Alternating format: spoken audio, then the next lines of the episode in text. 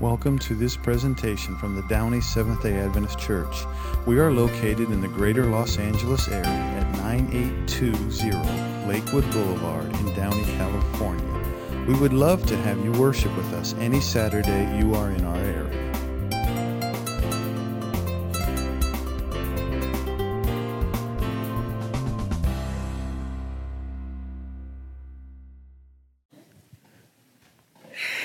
My oh my, I am saddened because this is the last time I'm going to be preaching a sermon about this series. Have you enjoyed this series?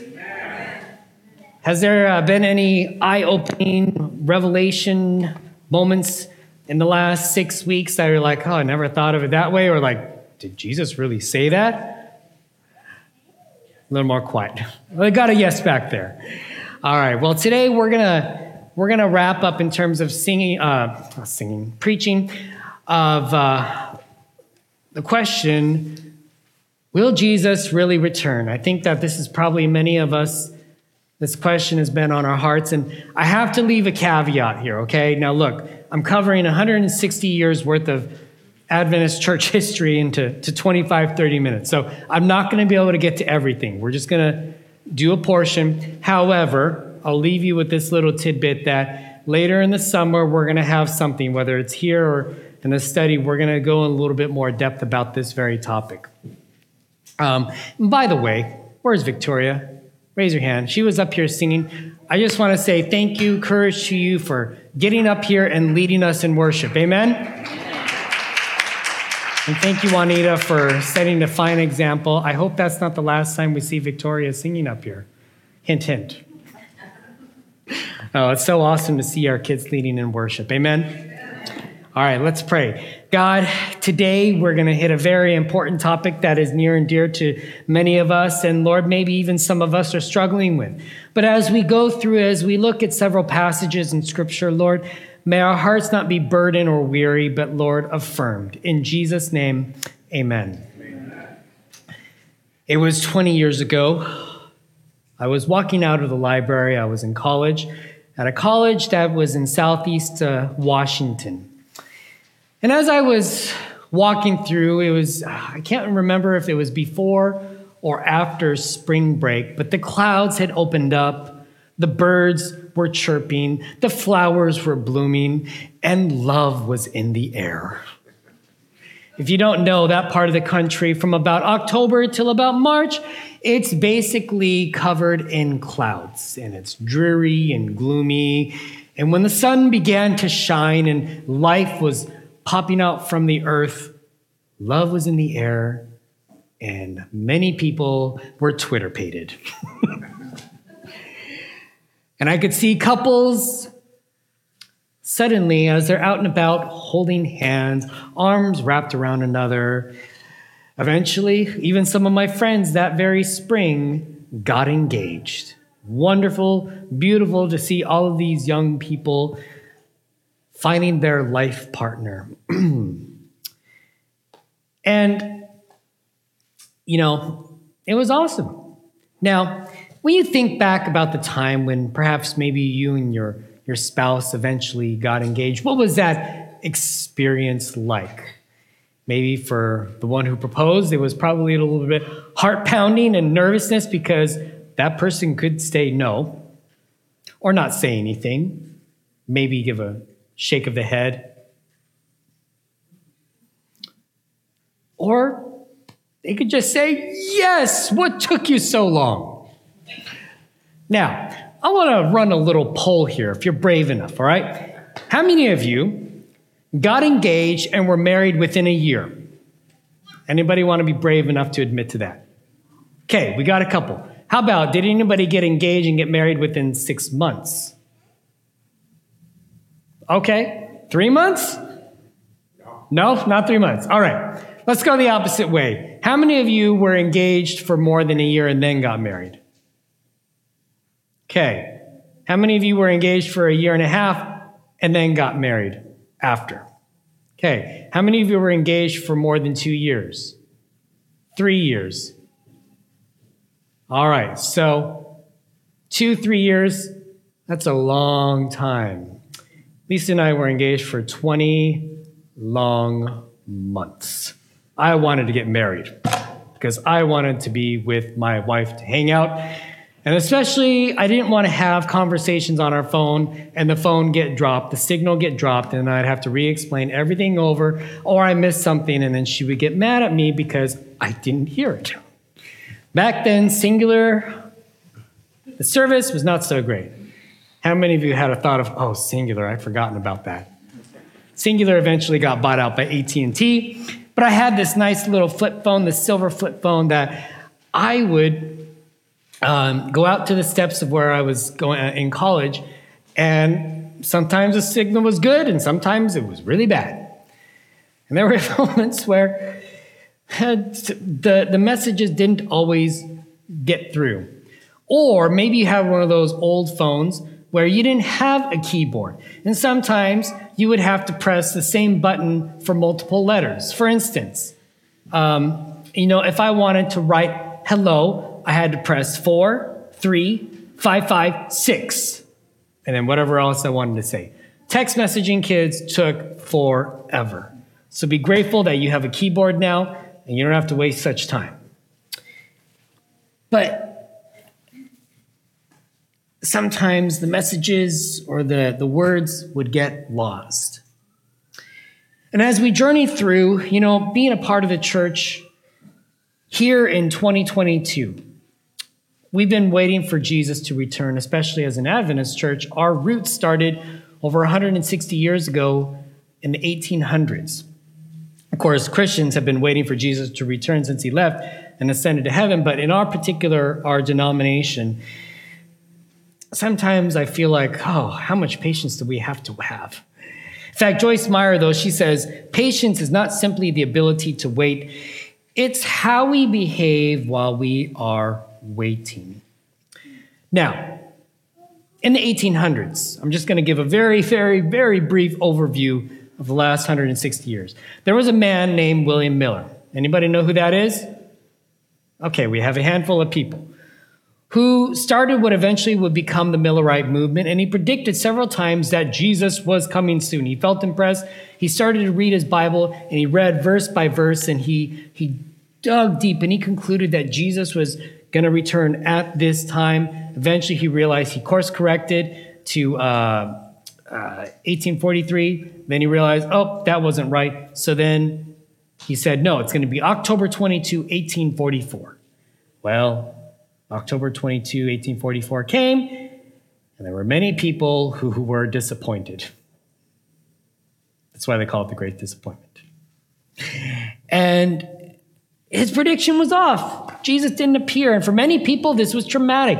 This was a very unfortunate, uh, unpleasant experience for many. People had sold everything that they had into expectation that Jesus would return. Now, something did happen but it wasn't what they expected. As the uh, the early church, they uh, they recognized, well, no, we got it off a little bit. Jesus moved in the heavenly sanctuary, and eventually, though, we are still waiting for Jesus to come back. So here we are, 160-ish later, 2022. Our early church uh, forefathers and foremothers, though, had to learn along the way. They learned about the concept of Sabbath, of healthy, healthy living, uh, building schools and sending missionaries abroad, being able to help those who were less fortunate, disenfranchised, those who were sick. We have hospitals. Uh, we have a, uh, an education system. And so here we are, 2022, faithfully listening, waiting, and in anticipation for when is Jesus going to return. Now, when is God when is Jesus going to return? Nobody. Nobody knows. In fact, let's go to that. Let's go to Mark 13. Mark 13, verse 32. You read my mind, Gustavo. Mark 13.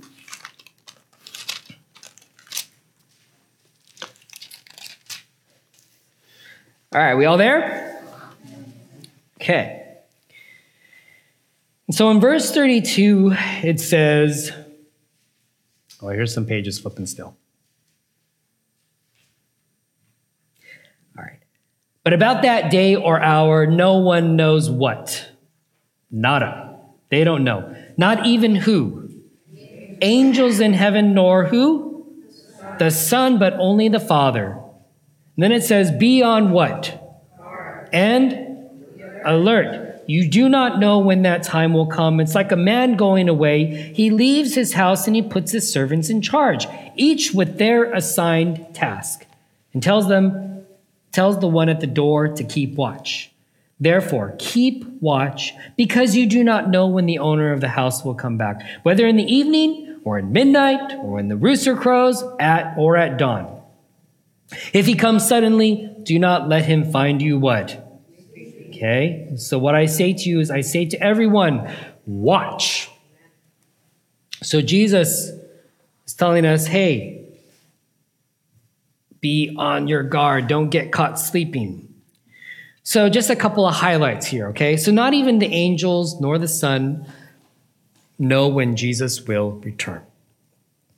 And yet, in this passage, though, Jesus alludes to the fact that the owner here in this parable that he's giving here, the owner has an assignment that he gives to his, his servants, his employees, and whatever assignments, you know, hey, you're going to go take care of the garden, you're going to maintain the house, you're going to take care of the pond. Um, Someone's going to take care of the field, someone's going to take care of the structures. They all have their assigned task. Much like those uh, employees, those servants, their friends, God has called us to share the good news of Jesus Christ and also God's return. Amen? Amen? But he especially also says, hey, don't fall asleep on the job. Be vigilant, be aware, be mindful. And also, don't wait to get to know God. You don't want to be wondering and sleeping and wondering when Jesus returns, oh, but I don't know anything about you. Get to know God now. Now, let's go to another passage. 2 Timothy. 2 Timothy 3, 1 through 5. There's going to be a theme here that pops up. And we're going to go through several verses. Let's go to 2 Timothy chapter 3, 1 through 5. You don't know where that's at? It's, it's towards the end. Um, past Romans, past Thessalonians, and right before Titus and Philemon. All right. 2 Timothy 3 1 through 5. Now, here's a couple of things that we should be mindful of too. What's it going to be like when Jesus returns? And it says, uh, chapter 3, verse 1, it says, But mark this, there will be what kind of times? Terrible, terrible times. Is it terrible right now? People will be lovers of themselves, lovers of money, boastful, proud abusive, disobedient to their parents, ungrateful, unholy, without love, unforgiving, slanderous, without self control, brutal, not lovers of the good, treacherous, rash, conceited, lovers of pleasure rather than lovers of God, and having a form of godliness, but denying its power. Does this sound familiar?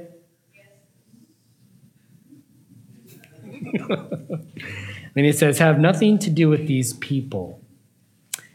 Uh, man, I mean, oh, sounds like our culture, to be honest. Not to poke and prod and point, but I mean, you just have to turn on the news. Anybody trying to slander one another, all you have to do is just watch an election cycle. Amen? Or people thinking they're better or I am the best. Um, people, is there anybody that you know can, that you see uh, ungratefulness? Are people willing to want to forgive, to talk things through? Not as much right now, right? And just this idea of, of people searching for trying to find not just having your needs met in terms of money, but wanting more and more and more. And people are telling us that you need to have more, you deserve this, you need this. But we really don't need it. But it seems to me, too, though, uh, these, how would you say, these descriptions have kind of always been around, though. Have there people who have always been, always thought more of themselves than others? Have there uh, people who've always been greedy? Are there people who've tried to slander? So while there, this is nothing new too. Um, it's but I, we just see it for what it is, and it's so vivid and visceral, especially right now. Amen. So be of the mind that hey, things are not necessarily going to be easy. They're going to be difficult people, and yet we we need uh, to be faithful. So there will be terrible times. It's not going to be easy. Um, people are going to be focused on themselves. They're going to want to try to gain what they can as much as possible, and they're not going to treat each other well. They're not going to be loving. They're going to be unforgiving. They're going to be slanderous. So here is kind of a description, and and we've also now was it last year we talked about uh, Matthew 24 where it briefly talks about, let me just go there to remind myself. It talks about the fact that uh, that uh, it, it's a it's another reminder of hey, we don't know exactly when Jesus is going to come, but it also talks about you will hear of wars and rumors of wars. Are there any wars going on right now? There is. Uh, nation will rise against nation, kingdom will rise against kingdom. There will be famines, there will be earthquakes. All of these are the beginnings of birth pains. Now, all of these things can seem what? It can seem unsettling, right? Because when the world is kind of, it feels like it's just, it's burning up in smoke you don't know what's going to happen. It seems like every day something new happens uh, and it shocks our system. And that can lead to little mini moments of, oh, how long can this continue? God, when are you coming back? When are you going to save us from this? Don't you care? And God truly does care. God wants as many people as well to be saved. And God has called us, in spite of all of the challenging times that have been around and are still today, God has called us to go forth, to be faithful, and to share the good news with others. So, we don't know when Jesus is coming, but we know that there are some markers, as we've just read here and also in, in, in Matthew uh, 24. But now let's go to the last passage we'll read together. 1 Thessalonians 5. So let's go back to the last uh, uh, uh, four letters back. 1 Thessalonians chapter 5, or 3, I should say. 1 Thessalonians 5, verses 1 through 11.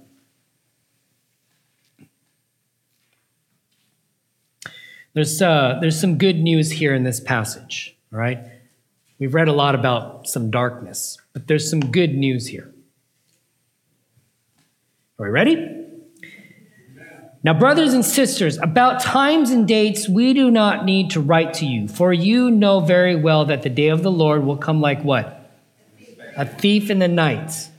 If you knew a thief was coming, you would be ready for them, right? You'd have your flashlight ready. Maybe you have your alarm system set. Maybe you're going to try to scare them away, get them good, prank them. Or maybe you'll just call the cops and have the cops ready for them, right? But we don't know, and that's okay. God is calling us, God has been good, God will be there for us in spite of everything that is happening, and will be faithful. While people are saying peace and safety, destruction will come on them suddenly as labor pains on a pregnant woman, and they will not escape. But you, brothers and sisters, are not in what? You are not in darkness, so that this day should surprise you like a thief. You are all children of what? The light. What's the light mean? Jesus. Jesus says, I'm the light of the what? The world. So in Jesus, we have hope. We can see. Jesus provides a way to see. And we're children of the day. We do not belong to the night or the darkness. So then, let us not be like others who are asleep, but let us be awake and sober. Be mindful. For those who sleep, sleep at night, and those who get drunk, get drunk at night. But since we belong to the day, let us be sober, putting on faith and love as a breastplate of the hope of salvation as a helmet. For God did not appoint us to suffer wrath, but to receive what? Salvation through our Lord Jesus Christ. He died for us so that whether we are awake or asleep, we may live together with him. Therefore, encourage one another and build each other up, just as it is in fact you are doing. And so, Paul, he's writing to the Thessalonians, okay? Um, and he had to write to them a couple times. But he had to send a word of encouragement to them saying, hey, look, things can be challenging, but don't forget, my promises are still good. Your salvation is in Jesus. I am not leaving you or abandoning you. But more than anything, with the good news, don't hide it, share it. And when there are challenges, as we will experience in life, it says here in verse 11 encourage one another and build up one another, as just as in fact you are doing right now. So there's so much that we could just take, but Paul says to encourage and build up. And Paul says there's this theme of being, being mindful, being aware, being prepared, being alert. Be faithful, live a life, but also remember that we have a great future that we can look forward to. And don't be so tied up in the little things here down on earth. Don't let it consume us. Share the good news and do so in a loving way. You know, when it comes to this topic of the second coming, wrapped around the idea of prophecy, because that's what it is prophesying that Jesus will return. It's something that we should take with sincerity and humility. Amen? Have we always gotten it right? No. Have you ever met an angry prophet? or one who wants to, who knows scripture but has no love in their heart? Have you ever come across somebody like that? When I was about 17 or 18, uh, I was driving. My family got invited to a Bible study. Uh, one of my good friends, her grandfather, who was older and was blind, he'd gotten become blind later in life, I believe, uh, and this was a long time ago. But up until that point, he'd either heard or he had read, and he he knew Scripture back and forth. And he was able to lead a Bible study without even having to look and tell. He just said, okay, let's go to the verse, and we would read it. And so I, I love this man. He was full of wisdom. And yet, one time, there was somebody who came and had a very, let's just say, he had a very, um, the mood that he came in was not jovial and polite because he knew God's word and he wanted to make sure we would get it right. And as I quote, he said, I'm going to nail you if you get it wrong. Mmm. Is that the feeling that we should be coming into when we get together and we're trying to study God's word and building each other up? Quite the opposite. I so wanted to call him Caiaphas, but my mother was sitting right next to me and I feared her wrath more than anything else. So I didn't. And I'm glad I didn't because I didn't want to say something that I would eventually regret. I wouldn't have regretted it at that time, but I would have regretted it because it would have been rude of me. And that's that this story, this experience has been ingrained in my mind. And when it comes to this, this topic, when it comes to prophecy and the second coming especially, when we talk about this, when we build each other up and when we share this good news with others, may we bring it from a place, may we speak from a place of genuine love and humility and just wanting to share and may we not be so emboldened to force it upon others when they're not ready. Amen? Now, 1 Corinthians 13, what does it say at the very beginning about people, if they know prophecies but they have no love in their hearts, what does it say? It, it's, it's a clanging gong. Ever heard a clanging gong where you're going bang, bang, bang, bang? It hurts the ears, right? And so, with this passage, my friends, with, with this topic and this idea, uh, man, this time is so short, literally and figuratively. My friends, we have a great hope in our God. God has also called us to go uh, in, in Matthew 28 to preach, teach, and make disciples. And that the promise at the end as well is, I will never leave you nor forsake you. you we are not abandoned because the Holy Spirit is with us. Amen? But yet, we have to be faithful. We have to be watching. It may it not overconsume us either.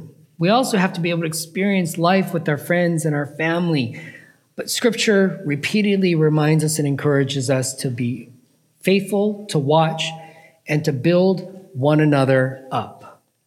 In 2 Peter 3 8 through 9, says, But don't forget this one thing, dear friends. With the day, with the Lord, a day is like a thousand years, and a thousand years are like a day. God's timing is a little different than us. The Lord is not slow in keeping his promises. Some understand slowness. Instead, he is patient with you, not wanting anyone to perish, but everyone to come to repentance. And so it's God's great desire that as many people can be saved. Amen? So, as we take time to reflect. Is there anything in your life that's holding you back from your full commitment to following God? And I would say, is there anything also in your life that's also holding you back because maybe you're scared of Jesus returning?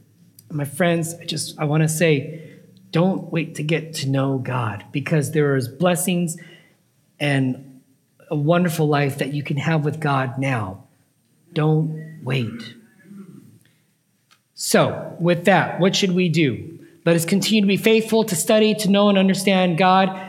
But the challenge or the action step this week pick four people to pray.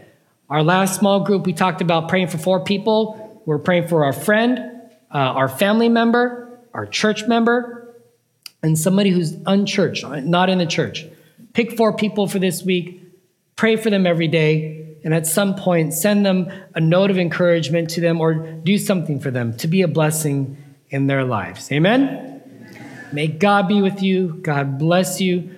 Go with courage. And despite everything that's happening, God is faithful. God will see us through. Amen? Amen. Let's pray. Father, you are good. You are great in all things. And Lord, you are our rock and our pillar. Lord, as we go through life, help us to be the people, the ambassadors that you have called us to be. And Lord, where we have questions, where we have doubts, we, we as a church come together, pray for one another, to build up one another as you have called us to do. Lord, I know this is just a, a crumb of what we could talk about, but even this little crumb, Lord, may it, uh, it be imprinted on our hearts and give us courage. May we love and be empathetic to one another and to those who are around us. And above all, Lord, may this place be a source of light and hope that others may know they too also can learn, be trained, and share the good news with others that you may return soon. In Jesus' name. Everybody said? Amen. Grace and peace, everybody.